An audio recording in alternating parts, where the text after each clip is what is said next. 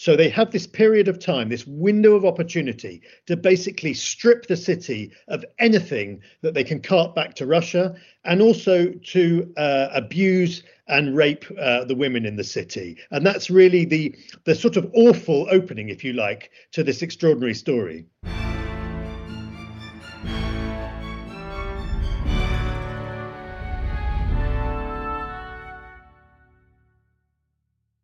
Hello and welcome to the Aspects of History podcast. My name's Oliver Webb Carter and I'm your host. Today's guest, the first of a two-parter, is Giles Milton. He's a best-selling writer and the author of Checkmate in Berlin, the story of Berlin in the aftermath of the Second World War. Now you heard him at the top there talking about a difficult subject, the abuse of women in Berlin in the wake of the Soviets' advance at the end of World War II. And the Allied troops themselves play a dubious role, and it's important that we raise the issue. Now, Berlin was carved into pieces by the Allies and the Soviets, and Giles explores the uneasy relationship between the victorious powers, which then fractured and resulted in the blockade of Berlin by the Russians. The Allies then carried out an incredible logistical feat, which was the Berlin airlift, and the western half of the city was saved. Show notes are updated with all the links, and if you want to get hold of me, you can. I'm on the Twitter, @OliWCQ, or you can email me at history@aspectsofhistory.com. You can also get Giles. He's @GilesMilton1. The new Aspects of History magazine is out now, and you can read about subjects such as the Normans, tourism in the ancient world, and Winston Churchill and the Culture Wars. So do head over to our website. Finally, if you can subscribe or even give me a nice review, I'll be eternally grateful. I hope you enjoy my discussion with Giles on Berlin after the war.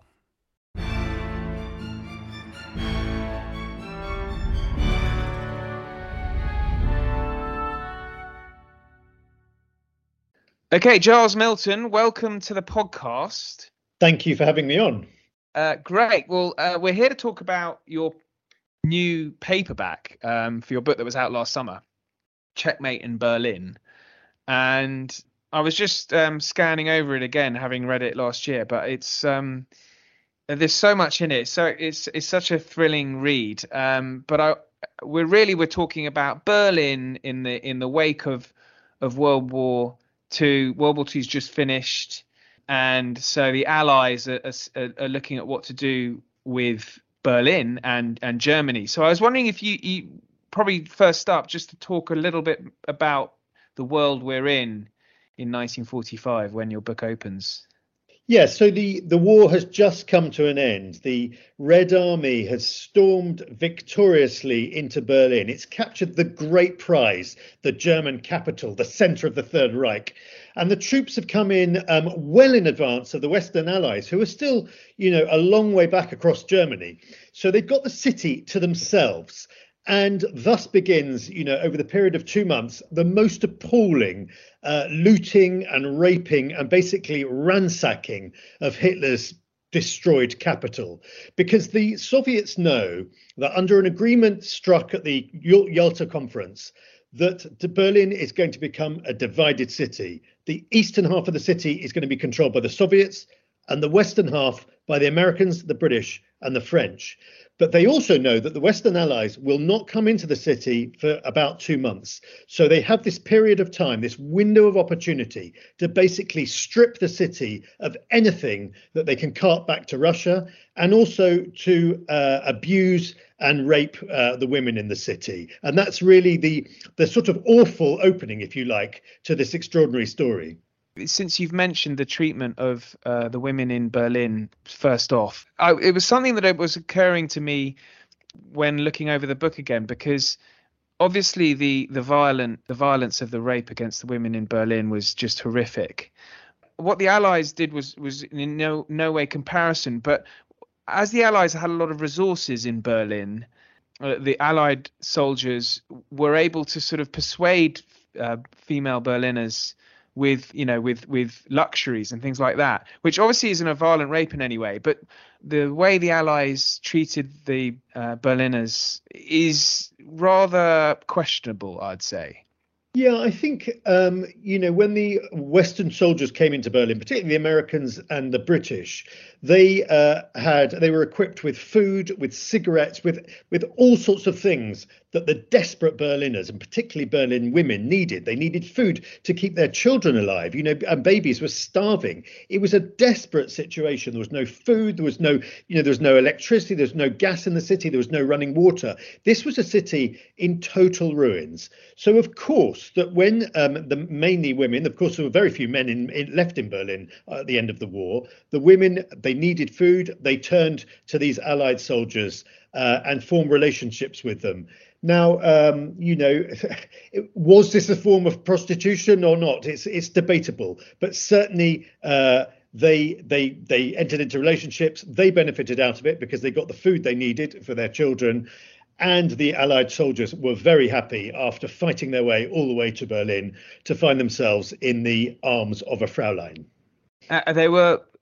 They were really advised against it, or ordered against it, really, weren't they? No fraternization was an order, wasn't it? Yes, no fraternization. This was strictly prohibited. Allied soldiers were not allowed even to talk to Berliners. But of course, it earned them a $60. Fine if they were caught fraternizing with the enemy, and this led to the $60 question, which was proposing to have sex with a German woman. But obviously this was totally unenforceable. There was no way that the Allied commanders could stop their troops from from sleeping with the Berlin girls. So you mentioned the Yalta Conference, and this raises another question, and I guess early on in this podcast we're dealing with some rather difficult subjects, but the next one I wanted to, because I was looking at the checklist of the Yalta Conference, one of which is denazification. So I don't know if I noted in the list of agreements that the Allies agreed to carry out denazification, but that was dealt with rather differently by each of the Allied sectors. I don't know if we're getting a little bit ahead of ourselves, but I wondered if that was worth talking about early on.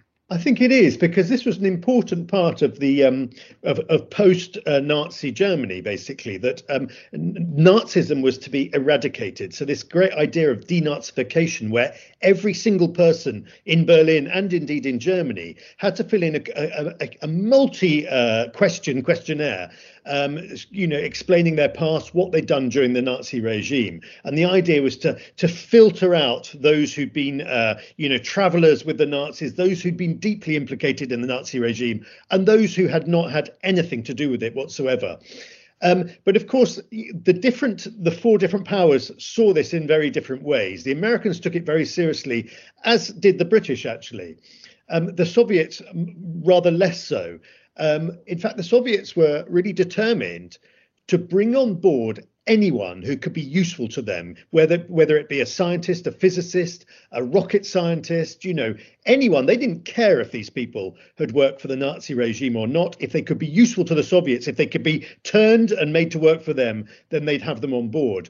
And of course, this also, up to a point, happened with the Americans as well, because famously they tried to gather nuclear scientists and rocket scientists and take them back to America, notably Wernher von Braun, who of course ended up designing the rocket that got the Americans to the moon.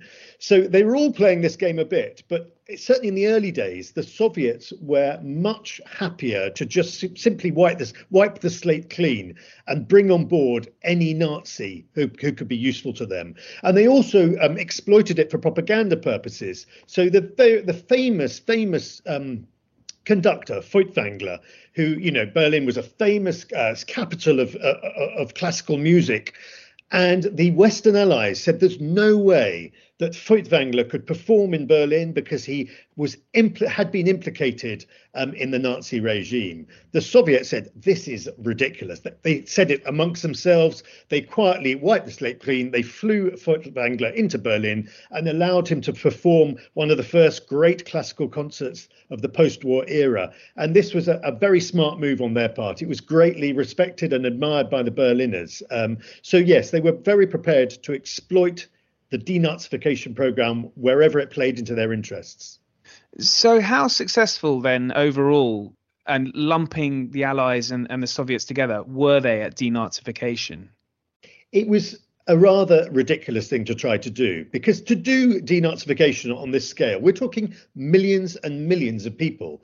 To do it on that sort of scale, you need a lot of people who are fluently bilingual, who speak perfect English and perfect German, and that simply didn't exist. So it ended up being this sort of red tape bureaucracy that really didn't work.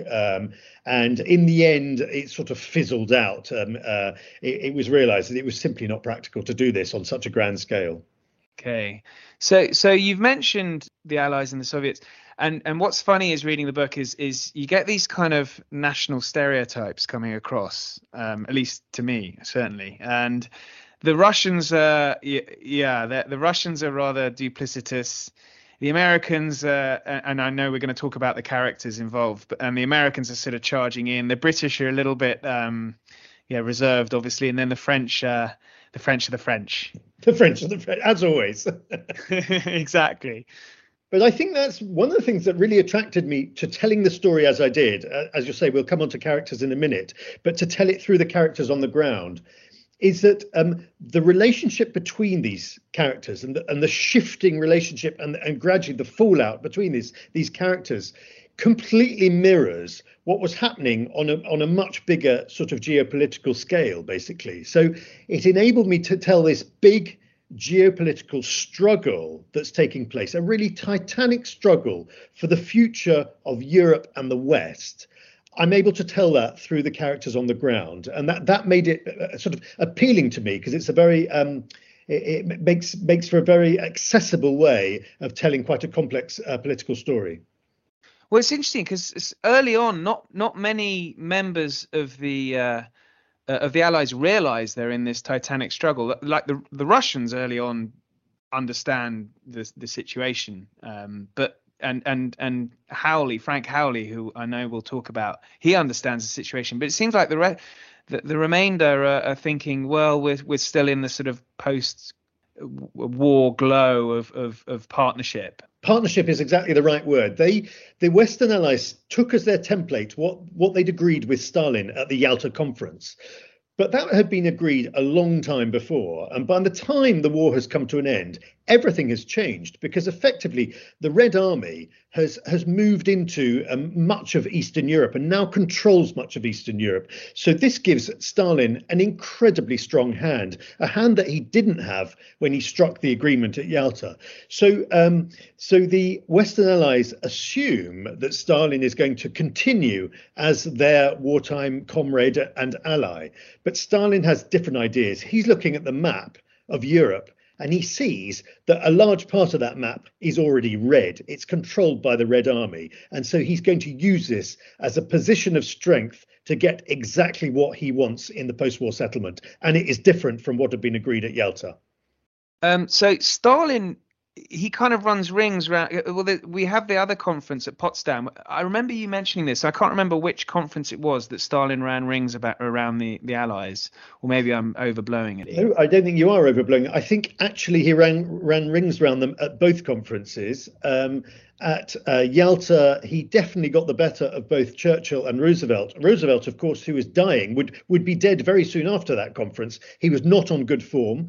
And Churchill was criticised repeatedly by his own team for being under form, for drinking, as one member put it, for drinking bucketfuls of Caucasian champagne, which certainly didn't help his negotiating skills.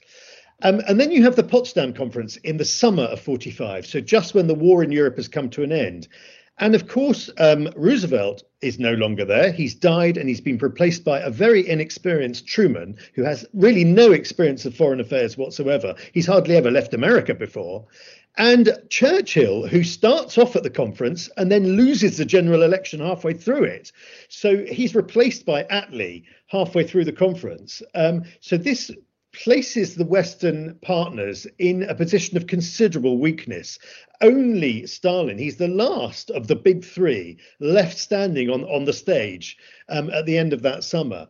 And this really, that together with the fact that his army is in control of much of Eastern and Central Europe, gives him a position of enormous strength, coupled with the fact that he knows that the American army is going to demobilize as rapidly as it possibly can. This is an absolute gift to Stalin, because he suddenly realizes, well, my army will be the only power left in Europe, within a few months, and he's going to exploit that. And so Germany is cut in half, really, isn't it? And then Berlin is cut into four. Yeah. This is what it almost helps if you look at a map. But yeah, I'll tell you what. Just for our listeners, I'll put in a link to the divided Germany in the show notes. Because I think if you see the map, you realize what problems the Western Allies are going to face, because, as you say, Germany is going to be split into two, and the Soviets are going to control the east of the country, and the Western Allies are going to get the west of the country. And they decide that they're going to do the same with Berlin. They're going to split it into two. The Soviets get the east, the Western Allies get the west of the capital. But look where Berlin is situated. It sits in the heart of Soviet-occupied Eastern Germany, basically. And this presents a massive potential problem for the Western Allies, because they are entirely dependent on one autobahn, on one rail link, and on the flight links into West Berlin. They have to cross Russian-controlled Germany to get into the city. And it doesn't take a sort of military genius to realize that if the Soviets were to cut the motorway or to cut the rail link into Berlin, then the Western Allies are completely stuck. They're stuck in West Berlin with no hope of getting reinforcements or supplies or anything. It's like, imagine a sort of medieval fortress completely surrounded. And Stalin is aware of this, and Stalin has designs on West Berlin. How are the Soviet troops in dealing with their Allied counterparts? Because I guess in that first sort of year, and I want to talk about the Churchill Iron Curtain speech, but which is a bit of a tipping point. But prior to that, how were the troops dealing with each other? Well, this is when the Western Allies, particularly the Americans, first met up with the Soviet soldiers. It was all fun and games. They were all very friendly. Allies meeting, at the riverfront. But when they meet in Berlin, a rather different situation emerges. The Soviets have been in the city for 2 months already. They have completely ransacked and looted what is going to be the British and American sectors. And the soldiers, the Red Army soldiers, are notoriously ill-disciplined. They are drunk for much of the time. They're rabble-rousers, basically. And before long, there are clashes, constant clashes, fights in bars and pubs in Berlin between the Western troops and their Soviet counterparts. So it becomes a very, very uneasy Allied arrangement, if you like, from day one inside the city. You know, you can picture the scene. Troops getting drunk. The first thing they do, of course, is have brawls, and this gradually degenerates into something far more serious, where they start shooting at each other again, often drunk, and discipline becomes a real problem, and separating out these forces who are trying to guard their own sectors. So we should talk about some of the larger-than-life characters that were in Berlin at the time. Chief among them being Frank Howley, Mad Frank Howley, who's just this like hugely attractive figure, really, and it comes across through the pages massively. Yeah, he's definitely the most colourful figure in the book. He's really the hero of the book, actually. Colonel Frank Howling Mad Howley. He was a real sort of cowboy figure. He inspired great loyalty in the men under his command, and he is going to end up as commandant of the American sector. Now, when he arrives in Berlin, as he says himself, he said, "I came to Berlin thinking that the Germans were the enemy." But he very quickly realizes that actually it's the Russians who are the new enemy. Frank Howley, really uniquely, is the first person to realize that the alliance with the Soviet Union, the wartime alliance that's worked so well, is at an end, that the Soviets cannot be trusted, that they definitely, their plan, Stalin's plan, is to kick the Western Allies out of West Berlin as a prelude to kicking them out of the rest of Germany. So before anyone in Whitehall or in Washington realizes what Stalin's game is, Frank Howley on the ground realizes we're in big trouble here, because it won't take much for the Soviets to actually starve us out of the city if they want to. And once they've done that, they're going to move on and try and kick us out of Germany as well. So, you know, you could say he's really ahead of the ball there. He's already seen what's going to happen or what potentially is going to happen. And he tries to tell Washington, he tries to tell the administration, Truman and everything, what's happening. And at first, they won't listen to him. They don't want to hear, because they, like the British government, want to maintain this alliance with the Soviets and try and use it and maintain it into the post-war period.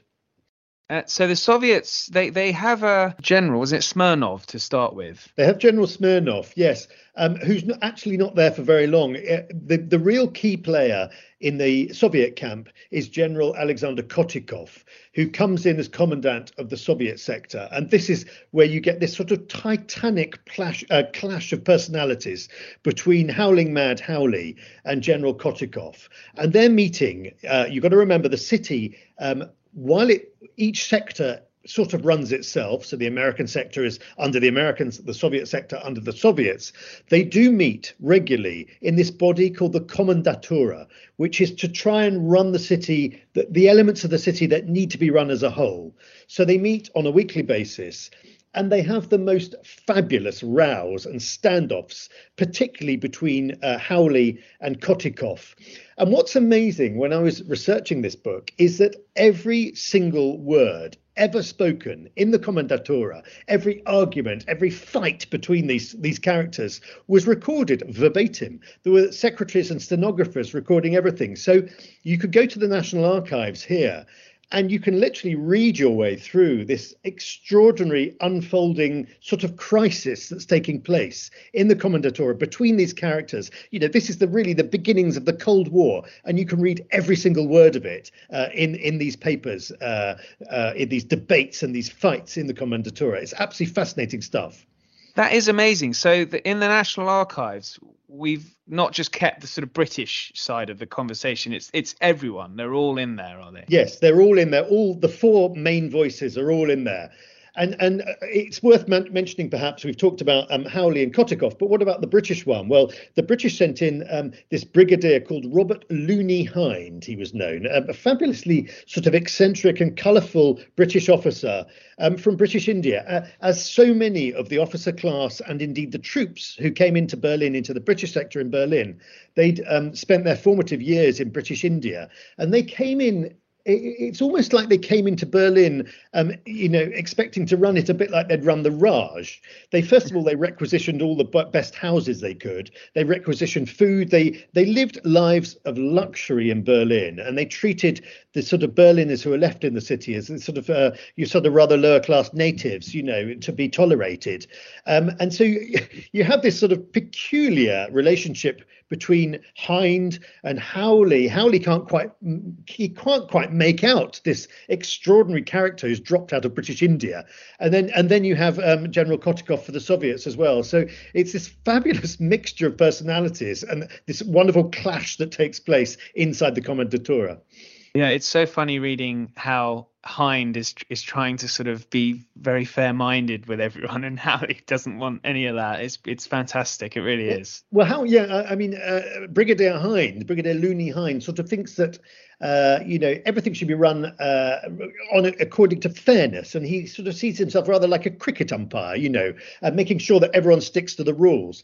Howley is having none of this, whatsoever. He just thinks this is completely absurd. He's never seen anything quite like it, and he's determined to play. He'll play by the rules, but they have to be his rules that he plays by.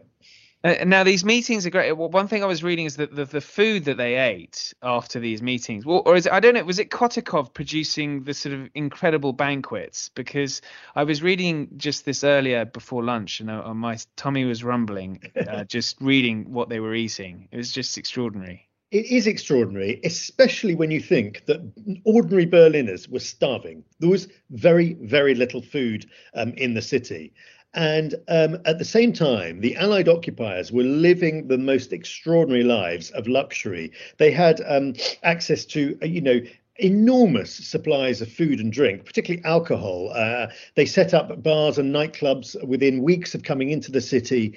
The food was brought in was flown in from America and from elsewhere, and they had access, to unlimited supplies, which goes back to the earlier point of why Berlin women might have wanted to form attachments with the soldiers. Well, precisely because they could get food for them. Mm. So in 1946. Winston Churchill, was it March? You'll know better than me when he gives his Iron Curtain speech. I think it was March of 1946, yes.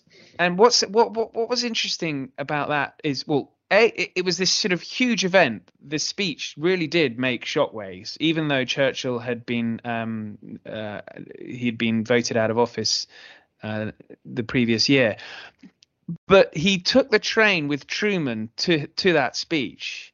And showed him his notes. So Truman sort of almost approved the speech, didn't he?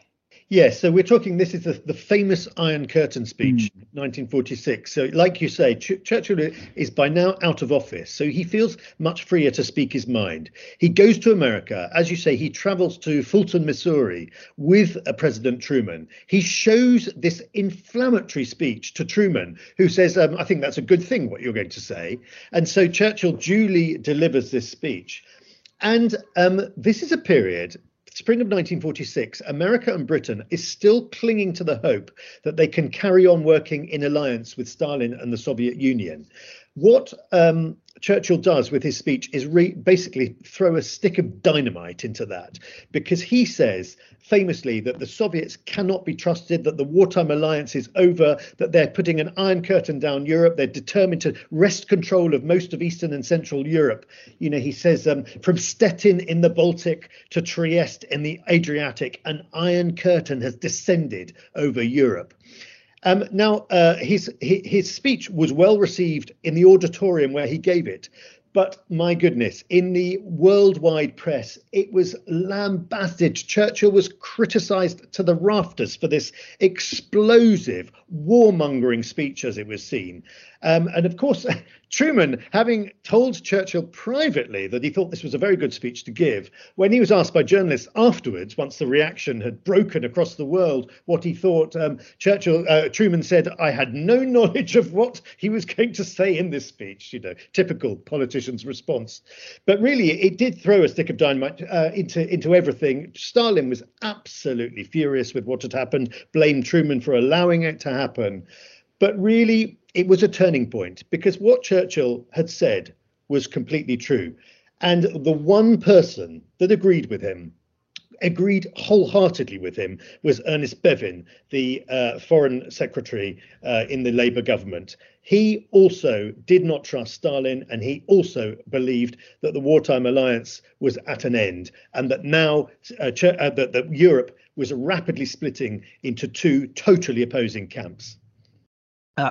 I loved Ernest. Your description of Ernest Bevin is fantastic. So, but what I also loved about that Churchill speech was, didn't Truman offer Stalin a right to reply in the same university? He did. He said that Stalin should come over, and Stalin said that, alas, his health would not allow it. In fact, of course, Stalin probably actually was, because Stalin was terrified of flying. He never flew anywhere. The reason why he wanted the conference in Yalta was he could go there by train. The reason he wanted the conference in Potsdam was because he could go there by train. The only time he actually flew to somewhere was to the conference in Tehran, and he was absolutely terrified flying there. So, he had a lifelong terror of flying.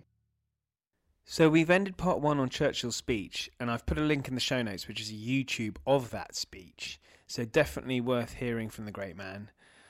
I've also included a link to the map of Berlin that we were talking about, just to give a bit of a description of what Berlin and indeed Germany looked like at the time. Coming up next week, we've got blockade of Berlin and then the airlift. So I do hope you can join me then. If you can subscribe or give me a review, that would be amazing. But I'm now going to leave you. Thank you and good night.